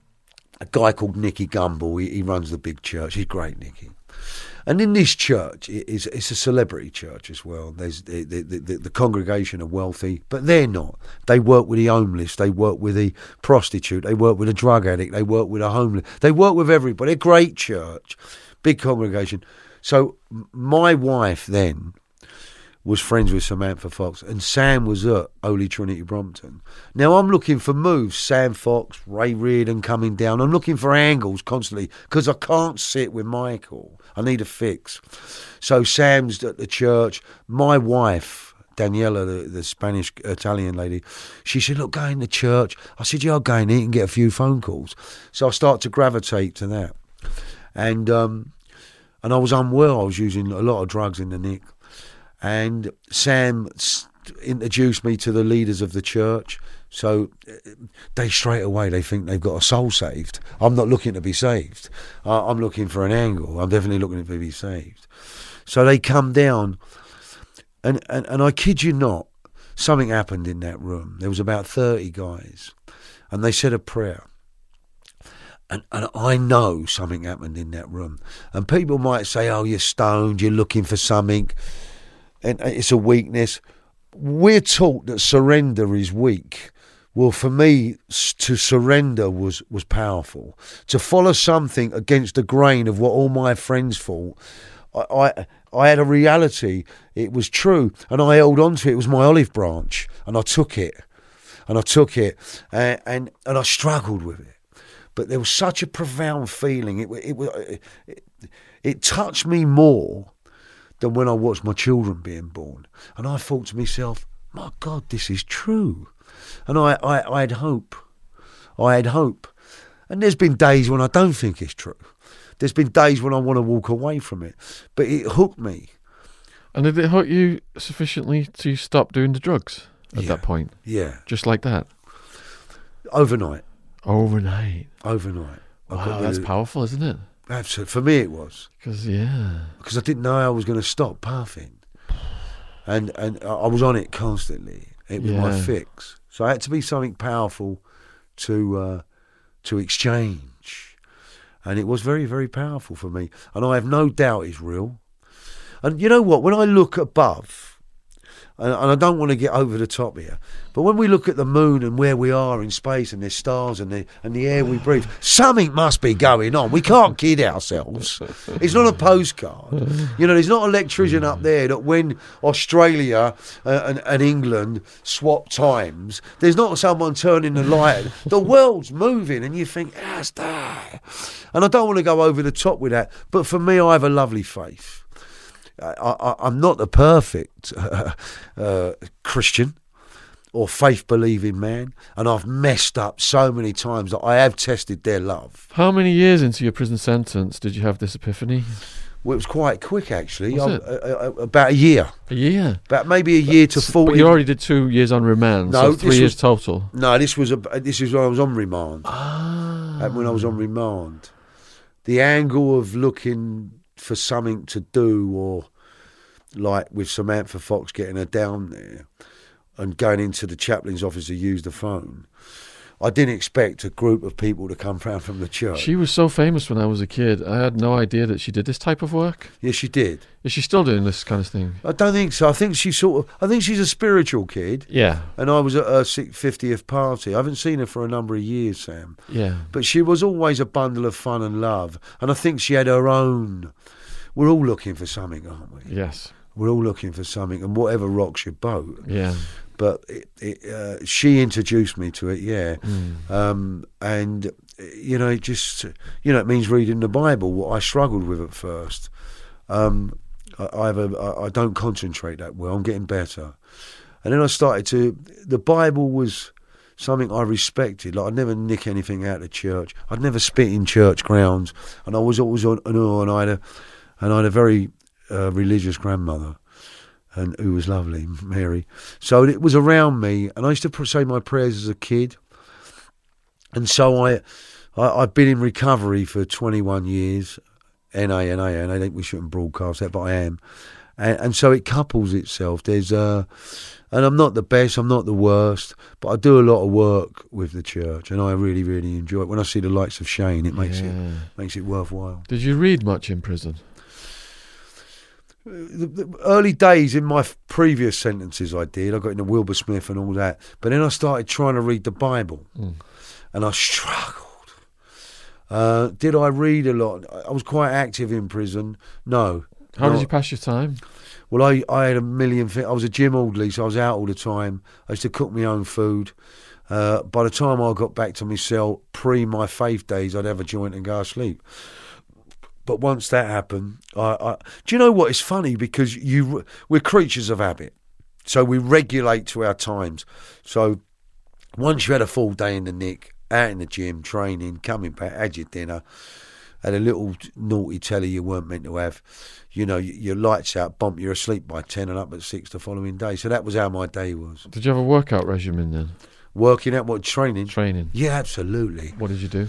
Well, I used to be in the. I was a gym orderly, so uh, I used to play a lot of badminton, a lot of five-a-side football, and um, I used to do weights. But I wasn't a big weight man. But I used to do. And in other nicks, there was a swimming pool in Maidstone. You asked me about Reg, didn't you? Yeah. Yeah. So, um, should I talk about Reg? Yeah, please tell us what you can. So when I arrive in, um, he wrote about me in his book, Reg. Excuse me. About being a Christian, and Yeah. I found it really difficult at first. When they used to shout out "RC's for chapel," my toes used to curl. I thought, ah, and all my mates go, "You going to chapel, Michael?" And I go, "Yeah." And I'd say to the officer, "Do you mind? You have. There's only a few of us who go. Why don't you just come to the cell?" And say church. And he, the whole church used to, the old wing used to hear it, and everyone would go on the Spurs. You going to church, mate? And I'd go, and I had to go. There was something in that for me that I had to go. And I wasn't looking for perfection. I was looking for freedom. So when I arrived down in Maidstone, Reg, who knew Dad, and there was all the there was a lot of people there who knew us. You know, some heavy, heavy duty, the, the, the class A sort of criminals and they went, you, "You in the church?" So, yeah, yeah, I need it. You know, it was that sort of, um, uh, you know. But I kept going, and with Reg, bless him, he was funny story with Reg. Some great stories with Reg.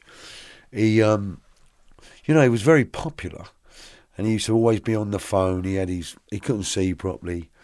I got some great stories about Reg. Um, so my friends, I I used to know a guy, he was the drummer for the Sex Pistols. And my pal come to see me, Adam, on a visit with his girlfriend. And if you had a visit and Reg liked someone, he'd always be inquisitive.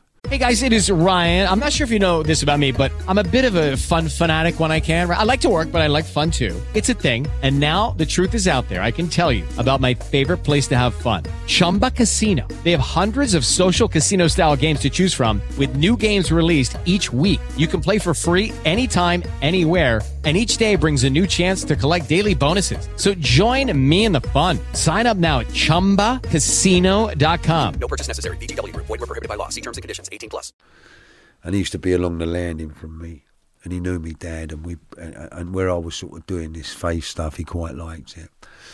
He had all sort of um, red Indian sort of things in his cell. It was like a wigwam in there. He keep, like, sit on the floor, and he was a strange boy, but I liked him. I found him a real uh, sweetheart, Reg, and uh, and we be, we used to do the landing clean together, and he couldn't see, and he used he was always drunk, bless him. I don't mean that horribly, Rich. And he used to have all these, le- you know, these little yellow stickers that you write your notes on. They was all up his arms who he had to ring. He must used to get the, the amount of letters he got every day was unbelievable. Anyway, blah blah blah. We've become friends. He'd be on the phone. We're all chatting away. So my mate on the visit, Adam, Reg says, "Who's there?" He had a white lisp. As he sp- "Who's there?" So I said, "It's Adam." Anyway, they get acquainted. He sends Adam a, a, a, a, painting which Adam's got, and he signed it Reggie Kray, and he also sent him a photograph with him, Charlie, and Ron, and Adam put them in frames. Well, round at Adam's house, the drummer out of Sex Pistols was there. So, and that's when they they relaunched their career in 1996. Yeah, the Sex Pistols. So they've seen the picture of Ron and Reg and that. How do you know him? He said, "Oh, Michael's in, in the in the jail with him." So they said, "Could you ask Michael if they could get a picture of Ronnie and Reggie Kray that no one's ever seen, and they would make it the cover for the album?" So I say, they asked me. I say, "Yeah, I'd do it." One day it's drove Reg mad. So he said he keeps calling them spitting images. I said, "Reg, it's the Sex Pistol, mate." Drove me nuts. I've got him a deal, right? I've got him a deal to be on it. So he's gone to me.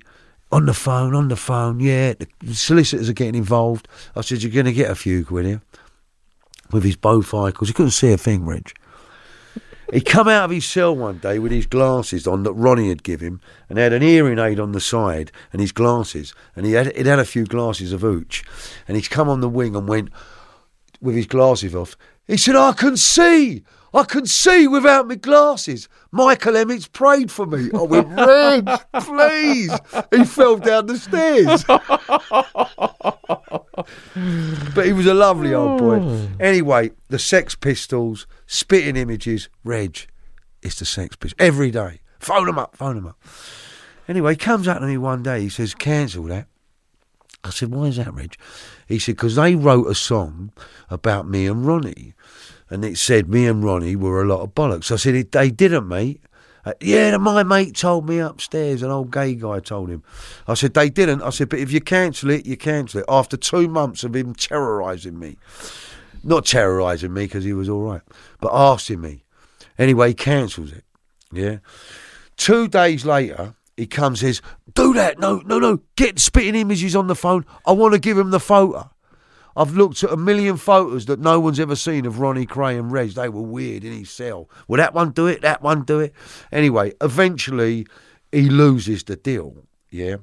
The fella who's told him a lie, he must have been about 70 or 80. They have a fight over it and he loses the deal. But the last story of Reg, if you want a cracker. Yes. Yeah. We all, in Maidstone, there used to be wing football. Yeah. So we organised a game for the over 50s. It's Reggie Kray, my dad, uh, Joe Martin, who was doing 33 years, some- lumpy, lumpy people in there doing a long time. So we organised this football team. I'm the ref. They've all had a drink, all messing about playing football. And I don't want to, I'm not shopping the business about what goes on in prison, but everyone knows, everyone has a bit of a laugh. I'm the referee, and it's the game of football. It's four all. We want Reg, and he's only got little spindly legs now. He's, drunk on the hooch, he's falling over, and everyone's shouting out, Do it for Ronnie, Reg. He loved it. It goes to penalties. So I say to the kid goal, dive to the left. And I say to Reg, knock it that way, Reg. Anyway, my six year old grandson would have kicked the ball harder. It needed someone to blow it over the line. So as he, he's run up like that, he's kicked it, and the goal he wants to dive, it's one of them situations. He scores. We put him on our shoulders, and where he had his sort of ways, Reg, his, his private parts come out of his shorts. Listen, I don't mean to be crude. Can we carry on with this? Yes. And it's rubbing on the geezer's thing. So Reg is over the moon. He, he he's like getting he- he's like out sitting on the geezer's shoulders. He scored the winning goal, and we all start to sing, "We are the champions." He's crying, Reg. We are the champions, my friend. Oh, he's being adored. We get back to the wing, and this is what happened. We come onto the wing, and he was allowed. There must have been some sort of rule that he could phone Ronnie or, or Charlie whenever he wanted to. Ronnie had died, so he phones up Charlie, who's in Belmarsh on the lockdown because Charles Bronson had taken the Iranian two. There was two Iranian who, who took a plane hostage, I think. And so Bronson had taken the two Iranian hostages, took them in his cell, and said, "Take our sorry." The people that they took hostage, Charles Bronson is now punishing them, and he's dragged them in the cell, covered himself in toilet, and they're sitting there. Now we don't know that, so Reg has gone to the SO. I want to phone Charlie. No, you can't. I want to phone Charlie. And where he was a bit deaf, they used to attach this thing to the phone in the probation office. So we've all had a drink, had the game of football. We scored the winning goal, and we're uh, and we're in the all all round by the probation officers. They phoned Charlie, and Charlie was a little bit intimidated by Reg. I think, although Charlie was a lovely man, so was Reg. I don't want to say anything wrong here. Anyway, Charlie comes to the phone. What, what, what do you want, Reg? What do you want? He said, Look, I can't talk to you. Charles Charlie Bronson's taken the Iranian hostages, took them hostages, they're in the cell, we're in a lockdown. So Reg went, Don't worry about that, Charlie. He said, I've just been involved in a shootout. He went, "What's gone on, Reg?" He went, "A fucking penalty shootout." I put the phone down. That's a true story. Excuse my French. Did you hear any other stories about Bronson? Not really. I know he was very friendly with Joe. Um, I know he got stabbed a few times in prison, uh, but not really. I, I used to hear about him, my dad, sort of Joe and things like that, but not really. No. No matter how big your reputation in prison, there's always some dickhead who wants to test you. Did anyone test you? No, I'll tell you why. Um, I was a lot bigger than I am now. I've got all the scars on my head, so I looked the part. I weren't necessarily. I used to have a fight, but that weren't my game. I was game, but I think with knowing me dad, and my dad was an old timer. I had it in Exeter with with a kid who was a lump. He was from Devon. Over what? He just got a bit naughty and mouthy with me and tried to challenge me. What did he say? Uh, I can't remember what he said, but I had another with another kid down in Exeter. It was a Scottish kid who's tried to stick it on me over the football, and um, that was a funny story. I said I'll have a fight with you in the recess, and my dad heard about it. My dad's sixty eight, I'm f- and my dad wants to protect me. I said, Dad, drop me out, mate. Let me have the fight. Don't no one fight my son. So there was all that father son going on, but um, when I got into the London jails, a couple of people, but not. I was with the right crowd. I always, I always knew someone who knew my dad, and in the London jails, it was cool. It was cool. Were you able to corrupt the guards in the London jails? Um, I can't answer that, but there's your answer. Lowest moment while incarcerated. Um, my wife um, left me in when I was in Maidstone. Uh, she she had an affair. Um, bless her. I think I think the whole thing broke her heart. I had children with another woman, uh, w- with my first wife Tracy. My second wife, who I was married to, Daniela. I think she felt threatened by my family. That was the Italian lady. my Italian lady, and she had an affair when I was in. We met someone when I was in Maidstone, and that was. And I went over to Reg, funny enough, and everyone knew I felt embarrassed, but I was quite a a, a well liked chap. I think in the prisons, I used to get up to things and get things. That, one of the things you just mentioned, I used to have my own sort of little ways and means of, of getting what we needed, but I didn't take liberties, and so I was quite all right in the nick, and. Um, there's loads of stories I could tell you, but it would be unfair. And, and, and so I went to see Reg when she had the affair. We went over to church together, me and Reg, and we said a little prayer. And he said, Son, he said, All I can tell you to do is you've got to forgive them. Uh, but it was a very, very low moment. But in a way, I accepted it because I still had my children, I had my family. She was only, she was a lot younger than me as well. And we're still friends today, but that was my lowest moment. Yeah. And how did it feel as you got nearer to the gate? Uh, well, when I, I, I got a few years off right at the end at the appeal courts. So you had to do four then? No, I done five years. The old man done six.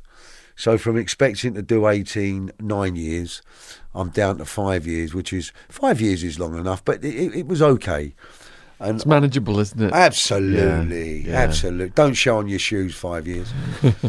and so I started. I was in a, a a working nick where you go out to work, which I was doing all sorts of naughty things. I weren't going to work. I was going home, and you do all them sorts of things. Well, I don't want to get in anyone trouble because everyone does work really hard when they come out of prisons. Um, and so yeah, so there was that going on. So I started to get. It was an anticlimax really, because I'd come out a few times, and I'd done a few things, and I used to get away with bits and pieces. I'd done some. I'd done some funny things in the nick. That um, with charity work, I'd get out with charity work. All the chaps was getting out doing charity work. We used to work with MenCap. So we had. That's another story. There's lots of stories there. But um, so it's an anticlimax when I come home. But I relapsed when I come home. I, I'd got clean in the prison, and I'd go into my church, and I come home and relapsed. What was the temptation?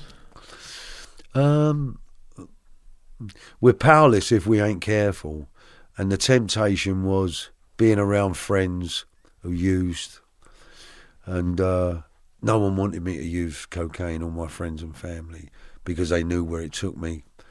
So I relapsed for a year, had another affair, which was very damaging for me, and then I got back on my feet again. And uh, How did you manage to get the mental strength to get back on your feet? I think by the church. I started going to meetings, and I and, and, and do you know what I think? As it's gone on, I don't know how it is, but they they, they talk about going through the narrow gate, and you know the good and the bad. And I think there's power in the belief and faith to believe. I think if you've got faith to believe, it changes the atmosphere. And so prayerful, going to church. Um, I'd had another affair with my business partner's wife. It wasn't very nice. Uh, I put that out there, and I'm not making excuses, but I, it was a repeat of my own abuse. That don't make it right. So I'd had two major affairs, uh, which I weren't happy about. I had a, I had a massive business with this guy, it cost me millions. Did you end up in debt? I'm mad debt. I, I, I was I was quite wealthy boy. I had. Have you heard of uh, the group Kasabian? Sounds familiar. Yeah, I was I was a share uh, before they become Kasabian. They was called. I had them. I was part owner of them. I had a radio station down in Brighton. I had supermarkets abroad, and I'm not showing off. This is what I had. I had a flower business in London. I had a property um, portfolio in, in, in, in Spain. And you lost it all. I lost a lot. lost a, and got in debt with the wrong people. So it was a tough time. But I do believe that was my faith again. Was it a drug debt then? No, no, no, no, no. It was nothing to do with drugs. This was straight business. But someone stole some money off me. Um, but I think it was an answer to prayer because, to be honest with you, I'm not saying it. It's okay to be wealthy. It really is. But it what it's what it means to you. It, it can't be an abuse of power. It can't be something you love because it, it'll bite you on the backside. And so I built this sort of thing. You know, when I built the cannabis deal, I'd done it from the addiction of, of, of the drive and I, I, I'd done it quickly. I'd done exactly the same with my private life. But instead of getting it right, I used to let the affairs, the women, the all that sort of thing. And because I think I had a conscience and I'm not a bad guy, um, it never sat easy with me. So I was always had this conflict. Even as a believer, I had this conflict. And my walk, I've just bought a book. I've just wrote a book. So you see that I haven't gone a hallelujah. I'm saved. Uh, I'm a work in progress, like I've said, and, it's changed me. It's changed the way I feel, what I do, and I'm getting there. But um, when I lost everything, I think it was it was a mask. I was hiding behind it. I was frightened. I was doing things that I shouldn't be doing. Uh, I was doing very well in business, uh, and it and it wasn't helping me. And I'm not saying I don't want my money back because I do, but someone stole from me. I got in trouble with. A, I went and borrowed um, from friends and family. Um, caused a lot. Caused me a lot of aggravation. But in that, I found Michael. The loss of everything. My car was a Range Rover. I changed it every two years, and I'm not showing off. In the end, I couldn't afford an Oyster card. I had nowhere to live. All my family rallied round. I lost a lot. It was fortunes. But the only way I've accepted it is I think it was built on sand. It didn't have a good foundation. And eventually, if I hadn't lost it, I think maybe it had got taken from me from elsewhere. So I began my life again over the last few years. What made you want to write the book? Because the story is, um, I'm I'm not saying I'm incredible because I'm not. I'm quite a weak, vulnerable, strong man. I've got that opposite. I got I got asked to do it. I got asked to write the book by uh, Harper and Collins, and um, and I think it's a very unusual story that I'm I'm here to tell it. I think it's um, and it's been drama after drama after drama after drama after chaos after chaos after chaos. Uh, I've lived about ten lives, but I'm at peace today a lot more. I've got lovely children. I've got lovely grandchildren. I'm I'm now with a New Zealand lady who's very kind and loving. Um, so failed marriages. I've, there's been so much I've been through, and I think there's hope in the book. I believe there's hope, um, and I think it's a good read. I think people identify it. It's not I'm in church now, I'm saved, I'm holier than now. It's you know what? Church is like an hospital.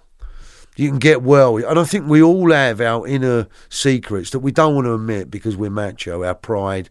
You don't get many men going unbroken, but you know, we. I think we're in a broken world as it is, and I don't want to get too into that. But um, there's hope. I think. I think hope's a biggie. So, for people watching this, the link to your book is in the description box below this video. Is there anything you'd like to say in conclusion to the people watching this? Well, I'm not sure what your audience is, but well, I am a little. Yeah, uh, people watching. Um, you know, I hope some of it's made sense. Some say it's an exciting story. Some say it's not.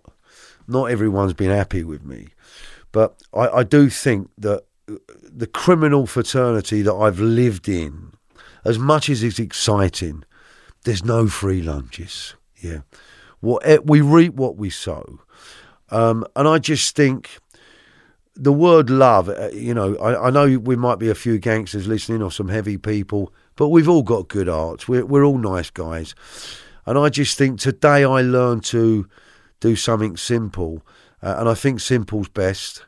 And I think the word love is a verb to do. So I enjoy loving. I enjoy loving my neighbour. Not all the time. I want to chin them sometimes, but but you know what I mean. So people out there, if you're looking for a way out, or if you're not, that's up to you. Uh, you know, I'm powerless over what anyone does.